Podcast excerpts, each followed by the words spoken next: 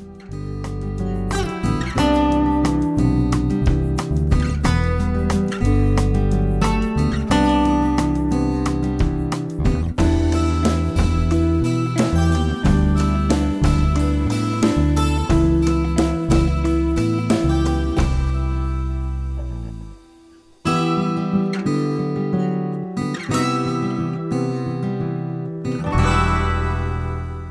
everyone. Welcome to the Imaginal Space podcast. My name is Katherine Perry, and I'm really excited to be sharing space with you. Thank you so, so much for listening. I really appreciate you being here, whether you've listened before or this is your first time. Welcome, welcome, welcome. So, on every episode of the Imaginal Space podcast, we take a look at an aura and I just do an aura reading and we see, you know, whatever love, whatever healing comes through. But before we do that, I like to take a couple of deep breaths and then take a couple of moments in silence just so you can set the space with whatever your intention is. You know, you can focus on, you know, who or what you want to share space with. If you want to share space with yourself, you know, do you want to focus on what you're calling in, what you're releasing? all that good stuff that is for the this next moment. And if you want to you can also just pause because i take like three breaths since i do this all the time and then i'm done. So if you want longer just pause and then hit play and we'll get started.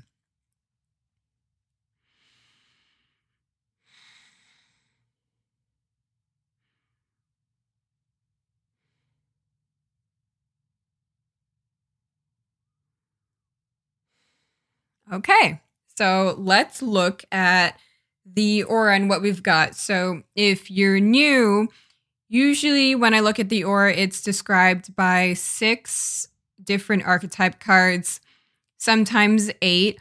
Um, this one might be an eight. We'll see. Um, I have six here, and then I have two aside that kind of jumped out because sometimes that happens. Sometimes when you're shuffling, um, if you've ever worked with like tarot decks, or you know what? Even if you have just like shuffled a card deck, sometimes they just fly out and those can have a message.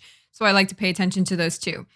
But we're going to actually start, usually I start with like one card. Um, today we're going to start with a pair. So we have the vow and the vision because for whatever reason, their message seems to be coming through together. So the vow is the sacred contracts card. So if you're anything sim- like me, um, one of the pull, one of the things that really attracted me about, you know, looking at mystical studies and, you know, all this kind of stuff, I am a huge fan of relationship. And I love looking at relationships. You know, that explains a lot about how I interpret the aura. You know, it's one big, it's the aura, you can read more about this on my blog, but it's a way to take a peek at different relationships and then also to develop relationships. So I am all about relationships, and that's what the vow is. The vow is, you know, your sacred contract. So if you've ever heard of like soulmates, twin flames, that's like just one example, one manifestation of the vow.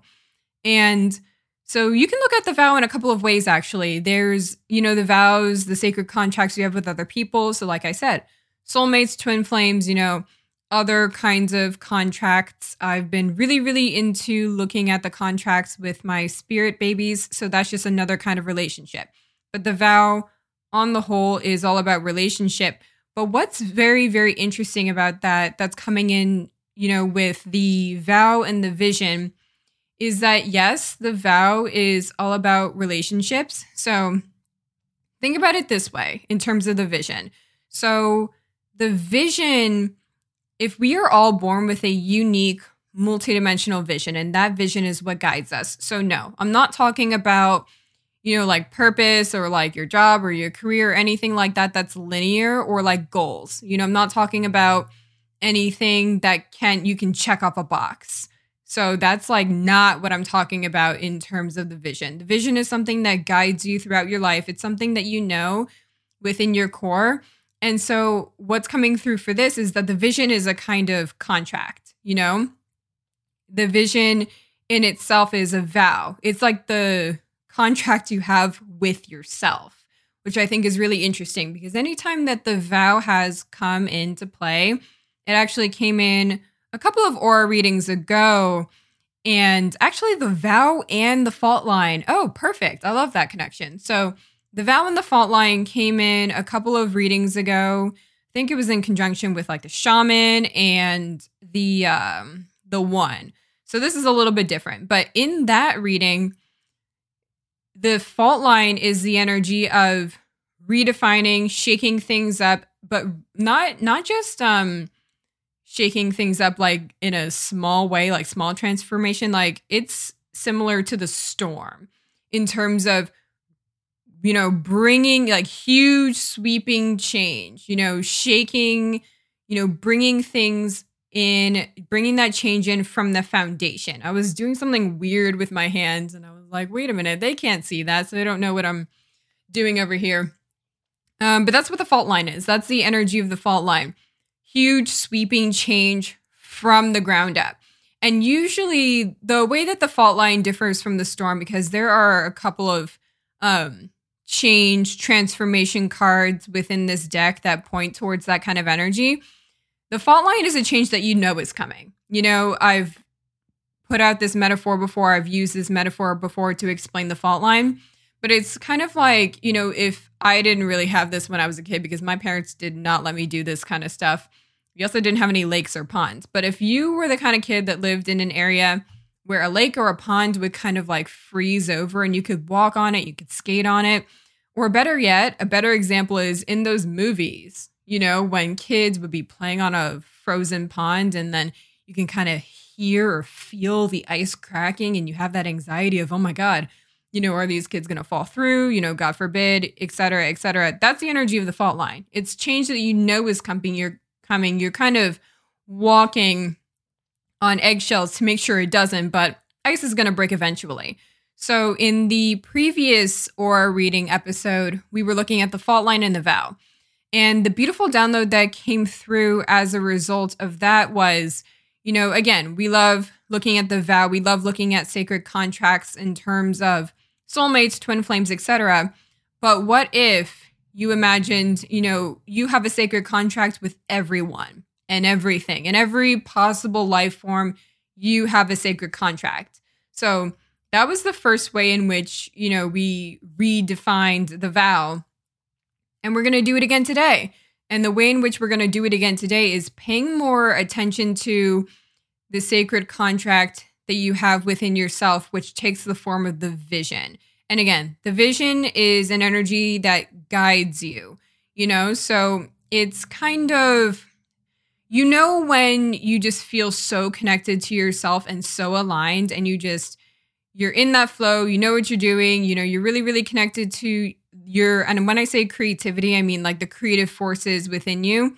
That is the vision you know, that's how I feel right now. You know, when I'm doing this podcast, whenever I'm journaling, whenever I'm writing, that's how I feel. So for me, it's a feeling. And for some people, again, it's not always, I'm careful about using the word feeling because for me, very clairsentient, I can feel, um, it's a knowing sometimes. So that's actually a good point. The vision, you'll know you're in alignment with the vision depending on how it is that you communicate with creation. So for me, very much it's a knowing, it's a feeling.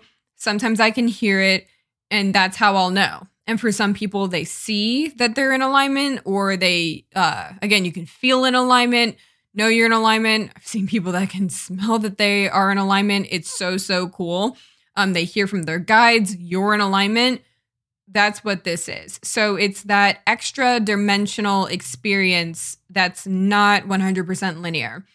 But back to, yes, back to the vision and the vow. I love these two together because I think it's so common, again, to think about the vow in terms of relationships with other life forms, which is cool. You know, we did a lot of breaking down and redefining in, you know, previous podcast episodes. And now we're, you know, breaking it down and redefining and looking at it again with yourself and res- with respect to your vision. And think about it this way you can think about it in two ways you know you can think about it as in i have and it depends on your perspective and what makes the most sense to you You can think about it in terms of I have a contract with myself, you know, that I feel as if I need to fulfill. And I would love to look at, you know, the relationship within that contract. Or you could think of it as I have a contract with the spirit of this vision. And it just depends on your mind, your ego, how it is that you receive information.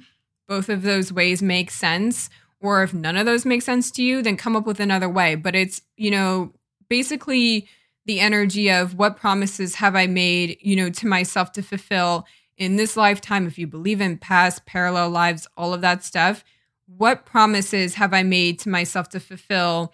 You know, what am I not so much like, what am I doing here in terms of like the existential dread, but literally, what am I doing here? What am I doing here every single day? Am I, la- am I allowing, you know, my vision to guide me? You know, paying attention to those sorts of questions is the energy of the vision and the vow. On the other side of the aura, we have the ocean and the mirror. And I really love these in conjunction with the vow and the vision. All right, so the ocean. I'm sure you've heard something along the lines of, you know, we're all a drop in ocean consciousness, et cetera, et cetera. That's one interpretation of the ocean. The one that's coming through right now is the ocean of your personal consciousness and the, you know, diving deeper and diving as deep as possible into your soul and into your spirit. So I believe episode 10 of this podcast, a similar download about the ocean came through in terms of embracing the unknown and knowing the unknown of your spirit. And what's really, really cool, oh, yeah, I really love that. So, what's really, really cool about this is, you know, the deeper in which you know yourself and you know your spirit, that enables you to know others with the same depth. So, where does that come from? We have the ocean in conjunction with the mirror. And for me, being grounded, that's always been a learning curve for me. And the mirror really helps me to get grounded in this third dimensional reality. And the reason I love the ocean and the mirror together is because it really speaks to, again, the depth to which you know yourself two things. The depth to which you know yourself is the depth to which you can understand other people and look at other people and understand even if it's um even if you don't know the details because in my practice what I believe you know we can't necessarily know the exact third dimensional story, the third dimensional or even multidimensional description. We can't translate that into complete words for other people's souls. Do you know what I mean? So we can know our own souls to that, you know, to that depth, which is amazing, but nobody else can know that. That's like why nobody else could ever tell you, you know, what your purpose is, you know? So that that's like a very cliche way of putting it, but it's true, you know? Nobody else can do that for you. Nobody else can tell you. Nobody else can know that like you can because that again, like that would be kind of like somebody somehow being able to tell you what your vision is, you know, what that back to the vow and the vision, you know, what your vision is, what your promise is to yourself, what your contract is, you know, with yourself, what your relationship like is like with yourself. How could anybody ever possibly tell you about that? You know, that's something that only you know, you know, in your core. However, there's two things that are beautiful. I feel like I keep saying that and then I go off on like million different tangents. There are a lot of things that are beautiful in within the ocean and the mirror, that combination in this aura. And that is that, like I said, you might not be able to detail the depth of everybody else's soul, you know, and that's because that's not necessarily even your job, you know, that's not even, that's like none of your business anyway. Um, but you can know that it's there and you can appreciate that. And I think that's very, very important is being able, you know, the deeper you go within yourself, the more you can appreciate when you look at other people, you know, so you can appreciate the multidimensionality, the depth, and the complexity, you know, when you look at another person or when you look at an animal. You know, I believe that we all have souls, we all have spirits, and all of those are equivalent, you know, so even though we have different expressions and we interact with this world in different ways, you know, my soul is no more deep than like, or no more or less deep than any other life form. You know, plants, animals, spirits, you know, that don't necessarily have physical bodies, they're all made of love. So they're all equal in that way. So that's the first thing with the ocean and the mirror. And then there's something else that's coming through here with respect to those two cards and understanding that the deeper in which the deeper in which you go in your soul, the more you realize that we are all one and the same. You know, so once you kind of get past that surface level stuff, you know, once you kind of I feel like the top of the ocean, that's kind of like your personality, you know. Yeah, it's the surface, you know, it's what everybody sees on a day-to-day basis, what everybody interacts with. As you go deeper and deeper and deeper, you're getting more and more in touch with, you know, oh, perfect, that's the poet um, you're getting more and more in touch with, you know, what seems very close to your heart, what's very intimate, and, you know, what's very, very much you in a multidimensional soul spirit way. You know, you get to know that as you go deeper and deeper and deeper into the ocean, as you get to know your soul. What's interesting about that, though, is I feel like there's this threshold of where, yeah, you're you're so you know your soul on a very unique, very individual level. Because, like I said, the vision, we all have our own unique visions. None of them are the same, you know, and that's all very much that's personal, that's individualized, etc. But as you go deeper and deeper into the ocean, I feel as if you find that you're actually not that different from everybody else. And that's where the mirror comes in because the mirror is the card of recognizing yourself within someone else. So it's not necessarily about like, oh, we're the same on a third dimensional level or oh, we are even the same on a soul level because the soul has its own imprint, uh, blueprint. Blueprint would be the better word. The soul has its own blueprint. The soul has its own vision. You know, that's what the vision is. And that's different from person to person. But in the darkest, you know, parts of the ocean, I feel like it's like we're all the same, you know?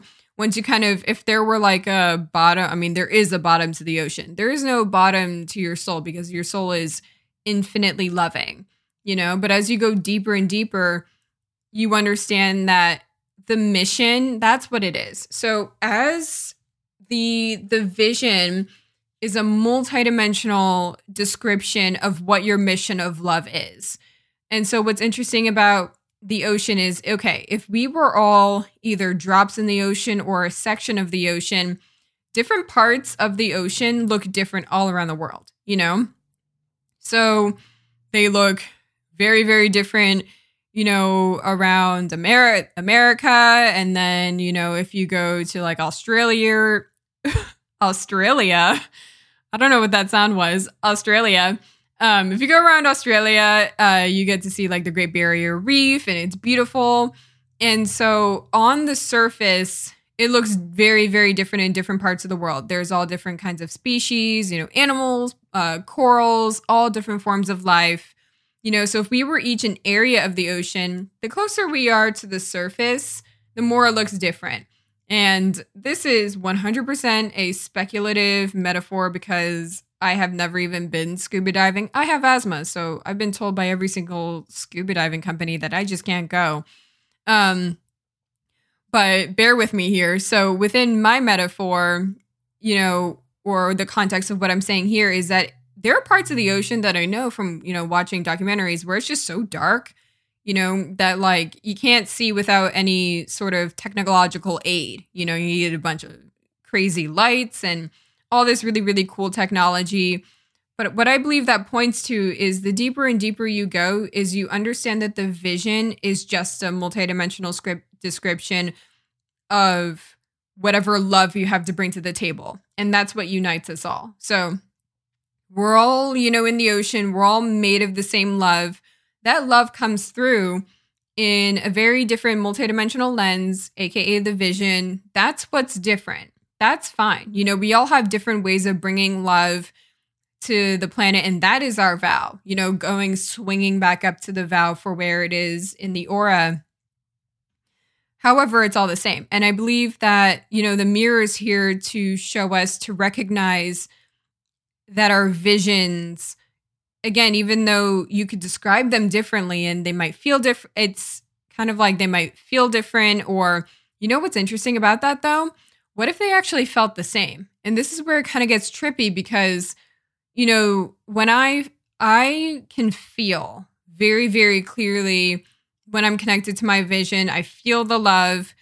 But what's interesting about that is you can't really compare that to anybody else or to anything else rather or um it's kind of like the age old question you know i've had friends ask me because i've been in love before what is it like when you fall in love? Like how do you know when you're in love with someone? And i'm it's the most annoying answer ever but it's just when you know you know you know?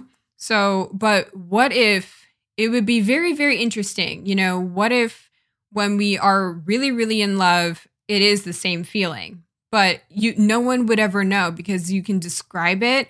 And any words that you give any labels that you attach any experiences it kind of doesn't do it justice right? Like if you've been in love you know how do you explain that to another person? But i'm just saying it would be really really cool if it was actually the same you know or in this context the way in which i'm connected to my vision if that were the same and you know for people that can feel their vision if that feeling was the same just, you know, something to think about. Um, but back to the ocean in the mirror. Again, the ocean points to the deeper you go in, you know, pursuing your vision, taking a look at the vow, you know, the vision as in the promise you made to yourself. If you can understand that it is rooted in love, you can understand how everybody else's back to the mirror is also rooted in love and how you are all one and the same. So that's what I love, you know, in particular about the ocean in the mirror because it's all about realizing that despite what however it is you want to describe your vision however it is you want to describe your soul your spirit you know there's so many beautiful poetic ways and the poet's right there. Um, but there are so many beautiful poetic ways of describing the soul. You know uh, a great example of this is a while ago i got um, i received two readings and i usually don't do it this way um, but this was when I was like back exploring a bunch of different languages. So I usually like to space out readings just because, you know, if done really well, they can be a lot of information, you know? So if you've ever had one before, um, yeah, they can just be a lot. And it's it's a lot of love. It's a lot of information to soak in, to integrate. So I usually like to space them out. It just so happened, I don't even know scheduling wise, because the two um the two people that gave me the readings, you know, they're so insanely popular. Um, they were one day after they were right after one another. It was just like unavoidable for like the time frame that I wanted. So I ended up receiving them, you know, one after the other. And what I noticed about both of them was that I felt they were two um I mean both of them involve shamanism, so I don't they're not two totally different languages, but they are two in the same vein, totally different languages, um, which I know sounds annoying, but that they were very, very different. Um, very, very different experiences, um, different ways of describing myself, but I felt the familiarity, you know? So it's interesting because if you were, they both awakened that feeling of love within me that I recognize from my vision. So that's the first thing that was really, really cool. And that's when I really understood that, you know, we're all, we're definitely, we're, we're all mirrors for one another and we can all translate, you know, our visions into our own languages to reflect. Oh, actually, I love that. So, okay, yeah, the mirror and the vision together. So, what happens during a reading is like if you had a reading with me or honestly anybody else, you know, what they're doing, if it's truly coming from a channeled space of love, they're just translating your vision of love into their language to reflect back to you so you can, you know, understand it. And you'll know because the same way in which you connect to your vision, and that's what I was saying earlier, like if you feel your vision, if you can hear that you're on the right track, um, if you can see it, that's how you'll recognize it when somebody else reflects that back to you. You know, readings like this one, they are just a mirror. Someone's just putting up a mirror there And again, even though uh, in traditional mirrors, you look at yourself, you look at your refle- your reflection, and it's like it's a one to one image. And that's what sometimes, and that's why I love the mirror archetype as an archetype and not just like a story, because we're all mirrors for one another, even though we don't look the same way, we don't sound the same way, we don't receive information in the same way. That does not mean that we are not all mirrors for one another. And then I believe I was going to throw in the poet there. So the poet is there are a couple of cards in the deck that really that play around with liminal spaces and being in between. So the poet is a fine balance between the personal and the universal. And the poet is all about witness consciousness and it's about spreading the truth of love wherever you go. And that's what I was thinking about with the ocean. So the poet and the ocean together points to understanding uh, and the vision, really. Uh, I guess and the vow too. They all connect, honestly. Um, but what the poet points to here in terms of the personal and the universal, it's understanding the balance of I have my own unique vision and I can describe that in XYZ. And also, so can other people. They can reflect that back to me. And everybody is a beautiful guide, is a teacher in that way, in terms of they can, you know, everybody is guiding you to your vision. And all you need to do is pay attention. And it's not just in reading, it's everywhere. You know, and you, and what you just need to know is how you connect to the vision to know you know, how people are steering you. But everybody as a mirror is your compass, which is really, really cool. The poet is about paying attention to number one, your vision and how that fits into the collective ocean. So I was saying again, the vision, the poet, and the ocean. The ocean is realizing, understanding that all visions come from the same source, they come from the same ocean of love and they can be translated into infinite different ways for infinite different life forms. We all have a vision. That plant my plant downstairs has a vision. I have one. My parents, my friends, you know, their pets, they all have visions, you know, which is what makes this world really, really cool.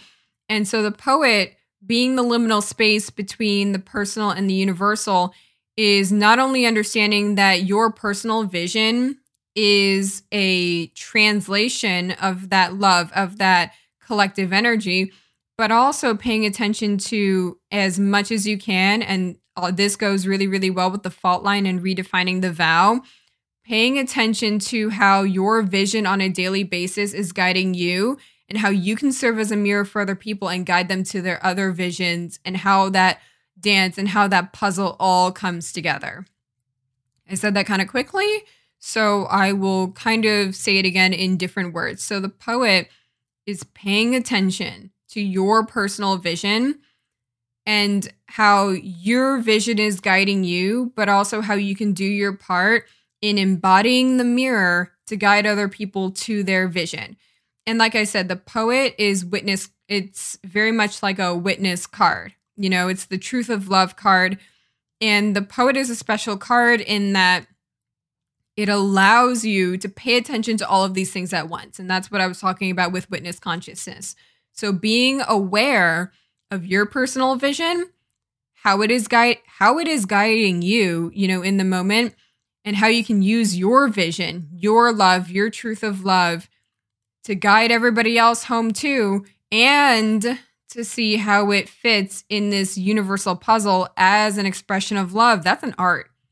Okay, doing that dance and being so aware and being so present that's not something that's not necessary. I mean, I don't know. Maybe it is easy for you. I, I have no idea. I don't really know you like that. But that's something that you just have to be incredibly present and incredibly aware to achieve. And what's also interesting about the poet here, and this is where another layer comes in. So I believe I said it on the episode that will have been released actually today. Um, the beautiful thing about learning your own language, as I've done with the archetypes and building your own healing practice, is you can do literally whatever you want. and you can add on layers of interpretation and invite in, you know, the unseen, you know, your unseen guides to bring in unseen elements to your practice. So the poet is actually one of the key cards for one of my spirit babies. And so it brings, so we have this added layer of the story. So this is my first, my first one. And actually, this this spirit baby was the for a while the only one I was aware of because it was the only and at the time like I was still learning how do I receive my vision, how do I receive downloads, you know, all of that good stuff. Um but the story of this spirit baby has a lot to do with the collective and how we perceive the collective and it's where and from this spirit baby is how I understand, you know, that entire world and basically what it points to is honoring you know the vow honoring the vision within this context. It's really about honoring the vision the sacred vision within one another. You know and again it, it is that energy of how can we guide one another home and how can we take care of one another? You know that's been a big thing for me and unbeknownst to me you know it came through this you know, this guide of mine that I feel so close to. My biggest thing, you know, beyond auras, beyond spirit babies, beyond like soulmates, contracts, whatever, I'm really, really about how can we care for one another better always. Just, and it's so simple to me, but it means a lot to me. Um, is just how can we care for one another in a better way than we are now because I feel like that's what we need the most, you know? There are so many moments and my I'm such a sensitive person. You know, I've always been that way. You know, I've tried to not be that way, but I will like cry over anything. There used to be a period of my time of my life where I just did not cry because I really just I was like sensitivity is so weak. I don't want to be sensitive and now I'll just like I'll cry whenever. Um but what my sensitivity has done for me is really understand, you know, and this is more of like the venom, so that's like another conversation, but that is actually a key. The venom and all everything I'm talking about is actually within my contract, you know, with my spirit babies, which is interesting um to take a look at. But all of this is to say that sensitivity, understanding where the venom is in the collective and you know what it is that we need to heal. You know, I feel all of that and that's why just caring for one another is more important is just so so important. But this is a little bit different. That's in terms of, you know, the collective, you know, like the cycle of pain, the cycle of violence that's like in the collective consciousness. This is more in terms of again, how can we serve as a mirror for other people's visions? You know, how can we care? I love this. How can we care for one another? How can we nurture one another for, you know, the unique medicine that we have to offer? Okay. So, I believe I said earlier in the in this episode that usually an aura is like six cards and it usually is, but then sometimes two more pop out just with the way that I shuffle. So we actually have two more cards. So just a little quick recap before we add those in, but they've kind of already been added in. We have the vow, the vision, the fault line, which again, the fault line just brings in this energy of, you know, let's shake it up a bit, which I love. And then we have the poet. So, writing between the personal and the universal and being aware of all of these energies at once and how we all connect. We have the ocean. We're all a part of the ocean. We all come from love. The ocean is my favorite I believe the ocean is synonymous with source. So that's my favorite visual. That's a better way of saying it. The ocean is a great visual for source energy. You know, understanding, and that's probably why so many people say, oh, we're all drops in ocean consciousness because it's like the easiest one for our mind to understand. You know, we all come from the same ocean of love. Thus, we are all a mirror for one another. Now we have Kairos and the nectar. So I don't believe uh, the nectar's shown up in an aura healing or any reading on this podcast yet. Um, but the nectar is it just reminds me of sweet healing, you know, like honey.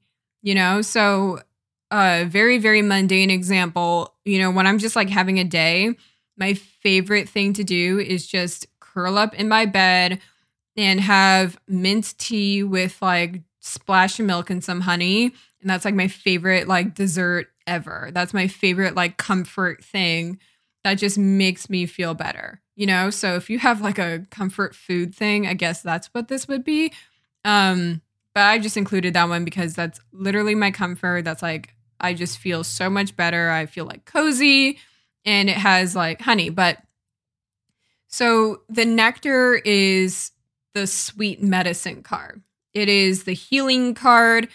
And I love that in conjunction with the vision because it it just it provides like a nice dimension to the vision, a nice flavor of you know, yes, pay attention to your vision, but also what sweet healing, what sweet medicine do you have to offer to the world?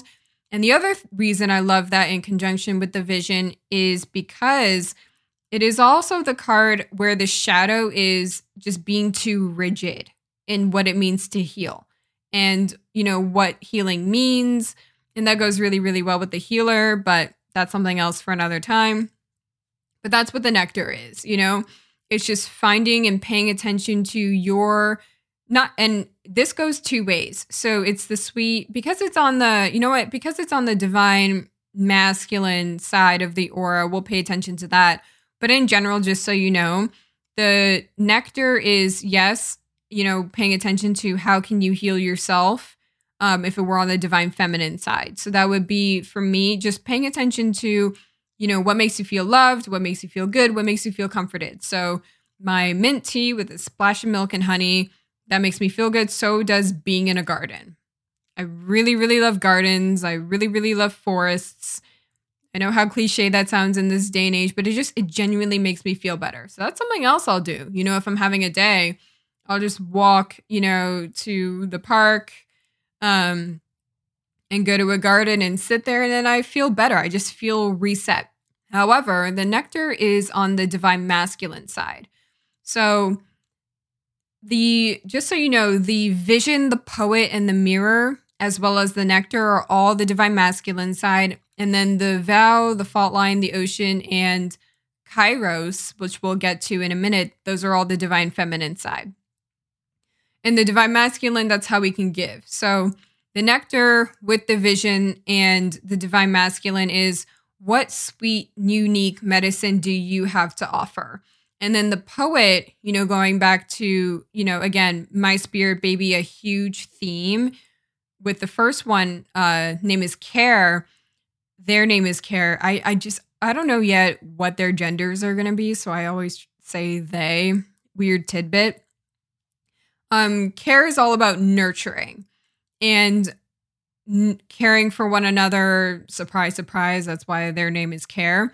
Um, that points to, again, nurturing your own vision and also what can you do to nurture the vision within other people and nurture you know and give your own sweet medicine your own sweet unique medicine and nurture that and foster that in other people you know i feel like that's like a huge part of really taking care of one another is you know the space holding aspect and the saying you know like how is it that i can hold space for you so that way you can you know develop your own way of healing? Because again the shadow of the nectar is too much rigidity you know too non-flexibility.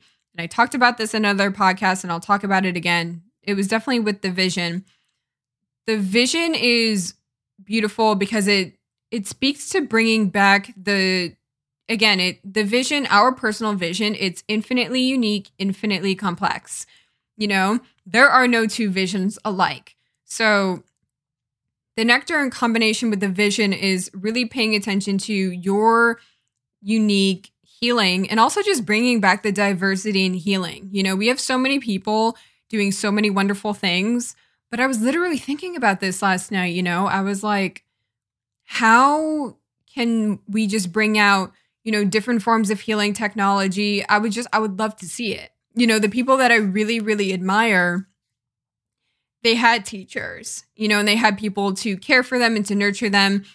But they they just learned how to find their own unique offering, you know, their own unique way of healing and their own medicine. Oh, and you know what? Speaking of the nectar and, you know, healing yourself, because I was talking about the divine masculine and feminine aspects, but they go really well together here, just in that pay attention. I, I know I was talking about gardens and tea earlier.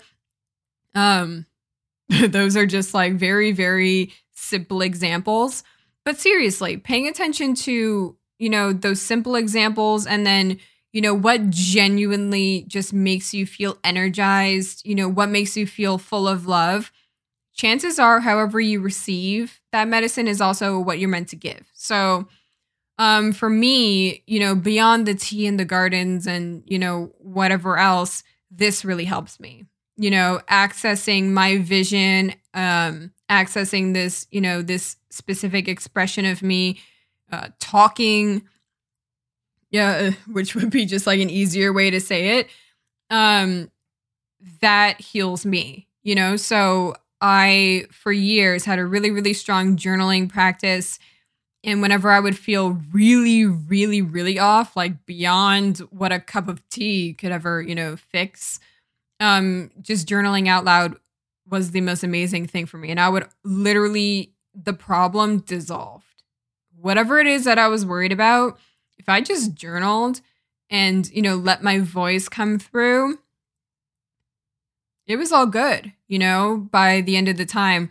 Sometimes it would take like an hour, sometimes it would take uh like 4 hours, you know, it would depend, but um that's that's what's so interesting about the nectar is sometimes and it, like i said you know a cup of tea is not for everybody so i don't know um I, I wouldn't say like just because i love tea that means i'm gonna open up my own tea shop and that's how i'm gonna heal people but for some people that works you know but i have but and that's what that's where the vision comes in because you know while like a nice warm cup of mint tea feels nice in my body it's not the same as the power of healing that comes through when I set my voice free.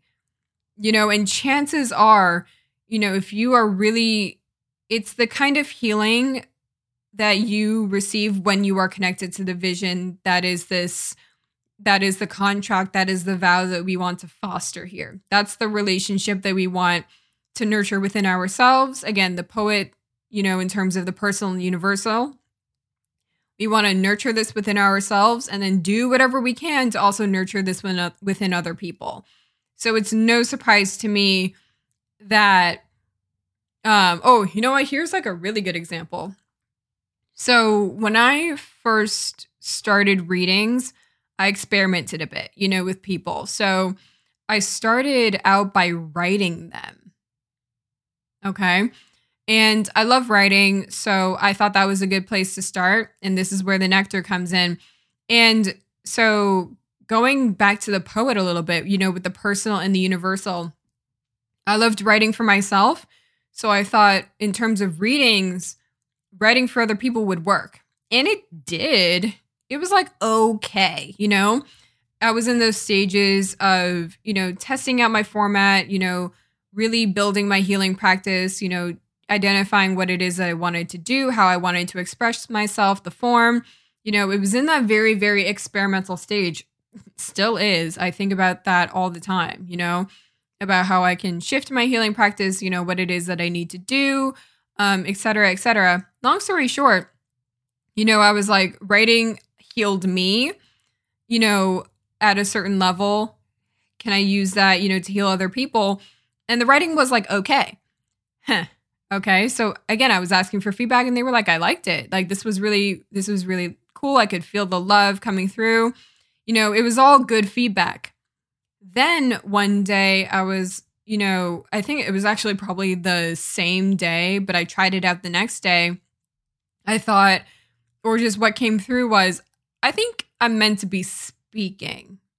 And while my writing in that way is like uh, it's like strong enough. It, I was like, I think this could be a lot more powerful if I just speak.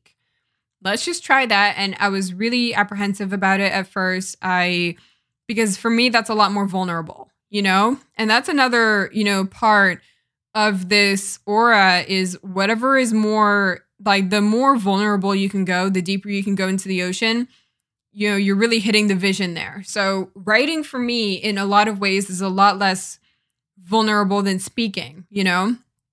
Because writing, you know, whenever I write on my blog, I can edit, I can do whatever I want. Um, with speaking, there's only so much editing that you can do. It's just it's it's just very very different, and I really, I really don't edit. If you can if you can tell, I really don't edit at all. You know, besides like the intro outro music, and if I just if I have like a really crazy um blip during an episode, then I'll just like edit that out. Or if there's like a phone sound that pops out of nowhere, then yeah, I'll do that. Um, otherwise, I try and keep it as raw as possible. And that's very, very vulnerable for me.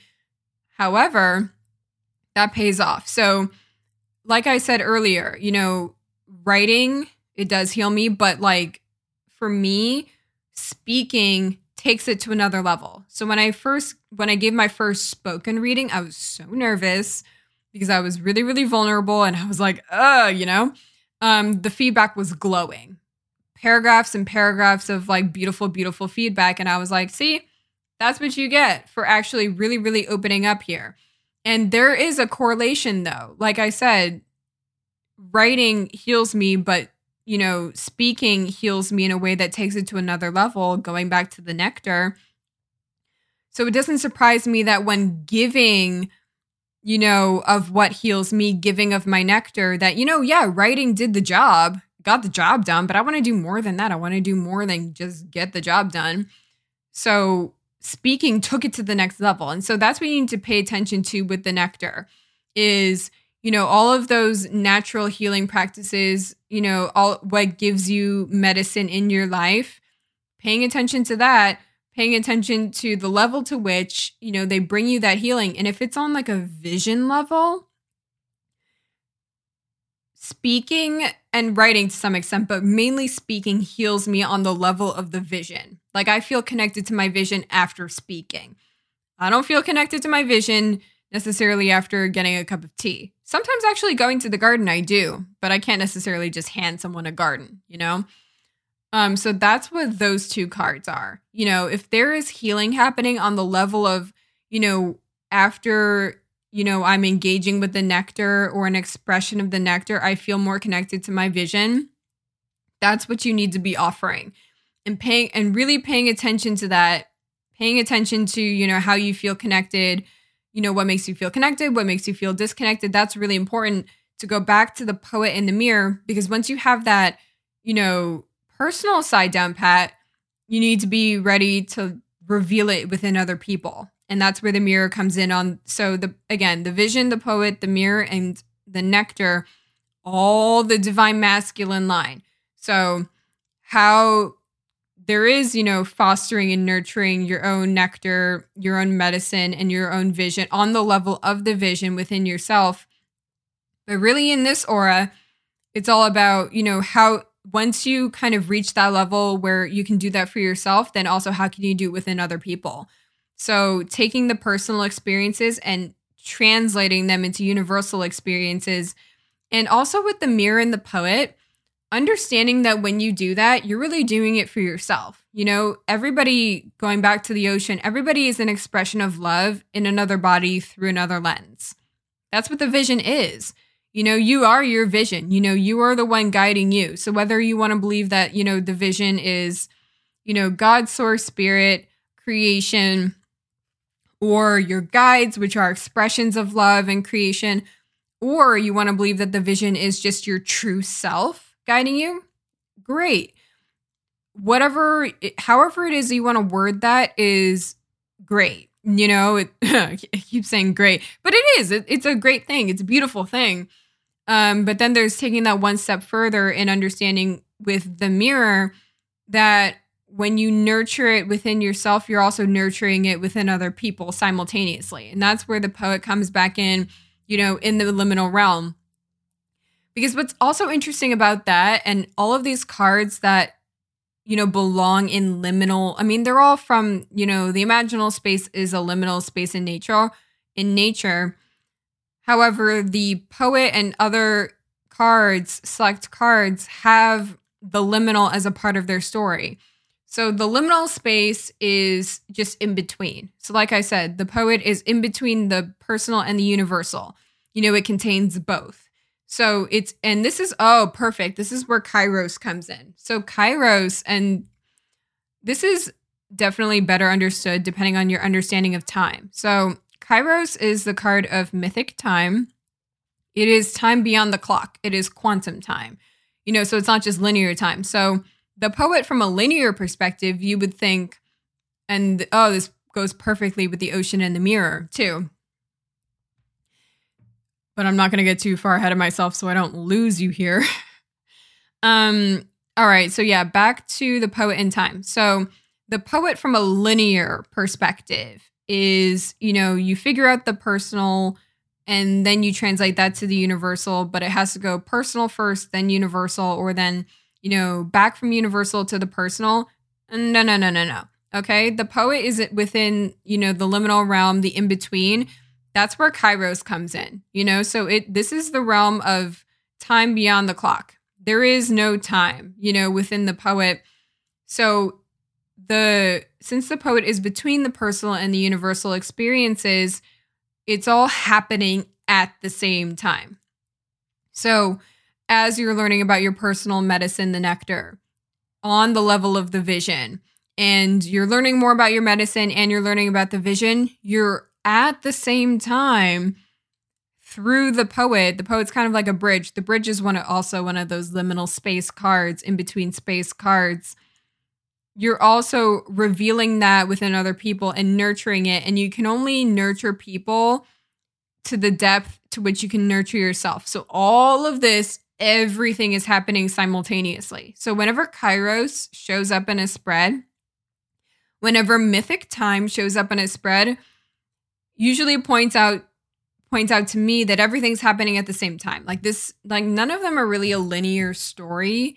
Not usually. Sometimes there's a sometimes there is a flow, you know, to the aura and the messages in the aura and you know you start with one, but it's all cyclical anyway. You know, it all comes back around and they all flow together. Um, when Kairos specifically shows up in the aura, it's to say this is all happening at the same time. There is no time here, you know, in the way that you think it is. So kind of like buckle up, you know, and be aware of what's happening. So as you're getting to know, you know, your own personal, unique, sweet medicine, as you're getting to know your vision, you are holding space for the vision of other people you know whenever you interact with them. So it's not a linear thing. It just it all happens at the same time. And that's why again the ocean in the mirror is important because you can only care for other people to the extent that you can care for yourself. You know we've all heard that before. So you can only hold space for the vision and the medicine of other people as much as you can to the depth the ocean for which you know your own soul. Again, the ocean yourself, and that is mirrored, you know, within the ocean. So, for instance, uh oh, back to the back to the readings I was saying mirrored each other earlier. They mirror each other in archetypal energy. You know, so like I said, the one of the readings I got was completely different from the other, but they the energy was exactly the same. The love within them exactly the same. Different forms but exactly the same. Again, it was exactly the same. And oh, I said that went one too many times. And I was just like, I kind of lost my channel there. Um anywho, got it back. So those two readings were absolutely brilliant because like I said earlier, those people that I'm thinking of, they are amazing space holders because yes, they have had teachers, but they have taken the time to go so deep within their own practices that it looks nothing like anybody else. Okay. They have studied their own visions. And so they can see, they can reflect back the mirror, they can reflect back the depth, the ocean of my soul within me through their readings because they have gone there themselves, you know? It's kind of like how I could tell you, like, like I said earlier, yeah, I could tell you nothing about what's at the bottom of the ocean or what it looks like because I've never seen it. Because nobody will let me go scuba diving. But you know, that's okay. I just I haven't seen it myself, so I can't say anything. it's the same, you know, with get understanding your soul, understanding your vision, understanding your medicine. If people do not understand that within themselves, they can't say anything to you. You know, they can't tell you anything about, you know, exploring it, what that may or may not look like for them. They can't do much for you, you know? It's like if they don't know if they don't know anything about themselves, they that's what they're reflecting back to you is that they really, you know, don't know much about themselves. So that's why so the ocean and the mirror is in the collective part of the aura. And it's not only about, you know, seeing yourself in the collective because I mean, that's like the surface level definition, but in terms of serving the collective, you need to go as deep as possible. You know, and that's kind of like that's the beauty of, you know, the vision, the vow and the vision, that's in the personal part of the aura. So that's knowing your unique sacred contract. That's knowing your unique vision. Okay, that's in the personal part. The way the personal connects to the collective part is if you don't do that, it by investigating and what's in I mean, any card can show up in any part of the aura. The vision and the vow in this context, they are very, very, you know, personal, intimate cards. So what how that connects to the ocean and the mirror in the collective part of the aura is understanding that you serve the collective by knowing your vision and knowing, you know, your sacred contract with your vision with yourself in the deepest, most individualized, most unique way possible. That helps you serve the ocean, serve the ocean. Well, the ocean is the collective, but serve the collective and serve as a mirror for the collective.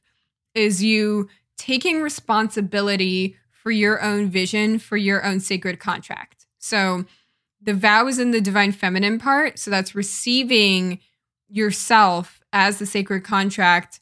And then the vision is in the divine masculine part. So pursuing your vision. That's the personal part of the aura. And that allows you to really receive, you know, your part, divine feminine, the ocean, in the collective ocean, and serve divine masculine as the mirror. Okay. And then in between in the shared part of the aura is where the fault line and the poet comes in. And of course, you know, the poet is in between, you know, the personal and the universal. The fault line and the poet point to, you know, how you share the space. So, and how you share yourself authentically and deeply with other people. So the fault line, because I feel like it hasn't gotten enough attention, um, within the shared space is again, it's just like recognizing that element of like, let's create some change here. Let's shake it up a little bit. And let's shake up the way in which, yeah, you know, in terms of sharing space, that's what it is. You know, it's coming in to tell us we need to shake up how we share space. So, what does that mean? And then in conjunction with the poet. So, the fault line. How can we shake up how we share space? Sorry, repeated that like three times but the information just like comes through so quickly. Um, so shaking up how we share space in connecting, you know, our personal visions, our sacred contracts with the collective. And that's basically what the poet is. You know, the poet is how we interact with the personal and the universal at the same time. And the fault line is saying we can shake that up. We can shake up, you know, how we interact with the personal and the universal by taking a look at our visions, taking a look at our sacred contracts, and seeing, you know, their place in the collective and how we can serve as mirrors for the collective. You know, so that's how we have the personal, shared, and collective aspects of the aura. And then, of course, like I said earlier with Kairos, all of this is happening. It's a flow and it's all happening in one moment, you know? So this is not like a sort of kind of like a let me sort out my vision and let me figure out what that is and then I can be a mirror. No, it's as you're figuring that out, as you're exploring your own unique medicine, that is being reflected in the collective. So it's not, and what I love about that actually is it erases this myth that you need it to be perfect. Okay. There is, in my ego, okay, there is like a perfectionist, you know, dimension there. It is ugh, so frustrating um, but yeah, sometimes I can like it just sweeps over me and that perfectionism just comes in. And that's what Kairos heals, you know? Kairos is like the healing anecdote to that perfectionism by acknowledging this is all meant to be happening at the same time. So you don't have to be perfect. You don't have to like find your nectar, find your medicine, really and fully comprehend your vision because your vision is like the ocean, you know? Your vision it's not something that you can nail down and then like be like I understand this and then it's over. No, it's constantly guiding you. Kind of like the vision is a guide in the same way that mythic time is a guide, you know? So it's not quite like, let me figure out the vision and then let me serve the collective. And that's what the poet is. You know, the poet in Kairos. The poet is understanding, no, as you fine tune your vision, as you get to know your vision, and as you go deeper and deeper, you are simultaneously, you know, the mirror for everybody else in the collective. You know, that you don't like get to be, you know, you're always, you know, you're always you and you're always a part of the collective. You're always, you know, here within your personal perspective, you know, you're living your personal life. That doesn't take away from the fact that you are still a part of this collective universal family. And so the poet is mastering both. And so that's why I love, again, the poet uh, represents my spirit baby. So it's really about you know, caring for yourself and caring for the collective at the same time. And how you, the more you learn to really deeply care and love for yourself, that deepens your capacity to care and love for other people. And that's reflected in your relationships with other people. So the more I can, just again, the more I can care for myself, the more I can care for other people. And that all happens at the same time. All right. So I believe that's about it for this aura here. I think we nailed pretty much everything that we needed to nail all of the different ways in which we can, you know, look at these cards. Um but yeah, just you know, always I'm always thinking about, you know, my vow, my vision. You know, I love the vow in terms of paying more attention to the vow that you have with yourself. And again, the poet just taking the time to understand that you know your vow and your vision because it comes from the ocean of love and it is inherently within the collective the more you know your own vision the more you are serving the collective universal family and vice versa you know? So the again the mirror is really really useful in on and this would be more if it were on the divine feminine side but just like this is just a good example. The mirror also goes both ways in reflecting back, you know, in terms of how you interact with other people, how you care for other people. That reveals how deep you've gone in your vision and how you can push yourself to go deeper. So, with that, we are going to close out the same way we came in, and we're going to take a couple of deep breaths, um, say thank you just for all the guidance and the wisdom, um, silently in your own head. The last time I did that, the first couple of episodes, I did it out loud, and now I just, it's just silent just because, you know, you say thank you in your own way. So we're going to do that now.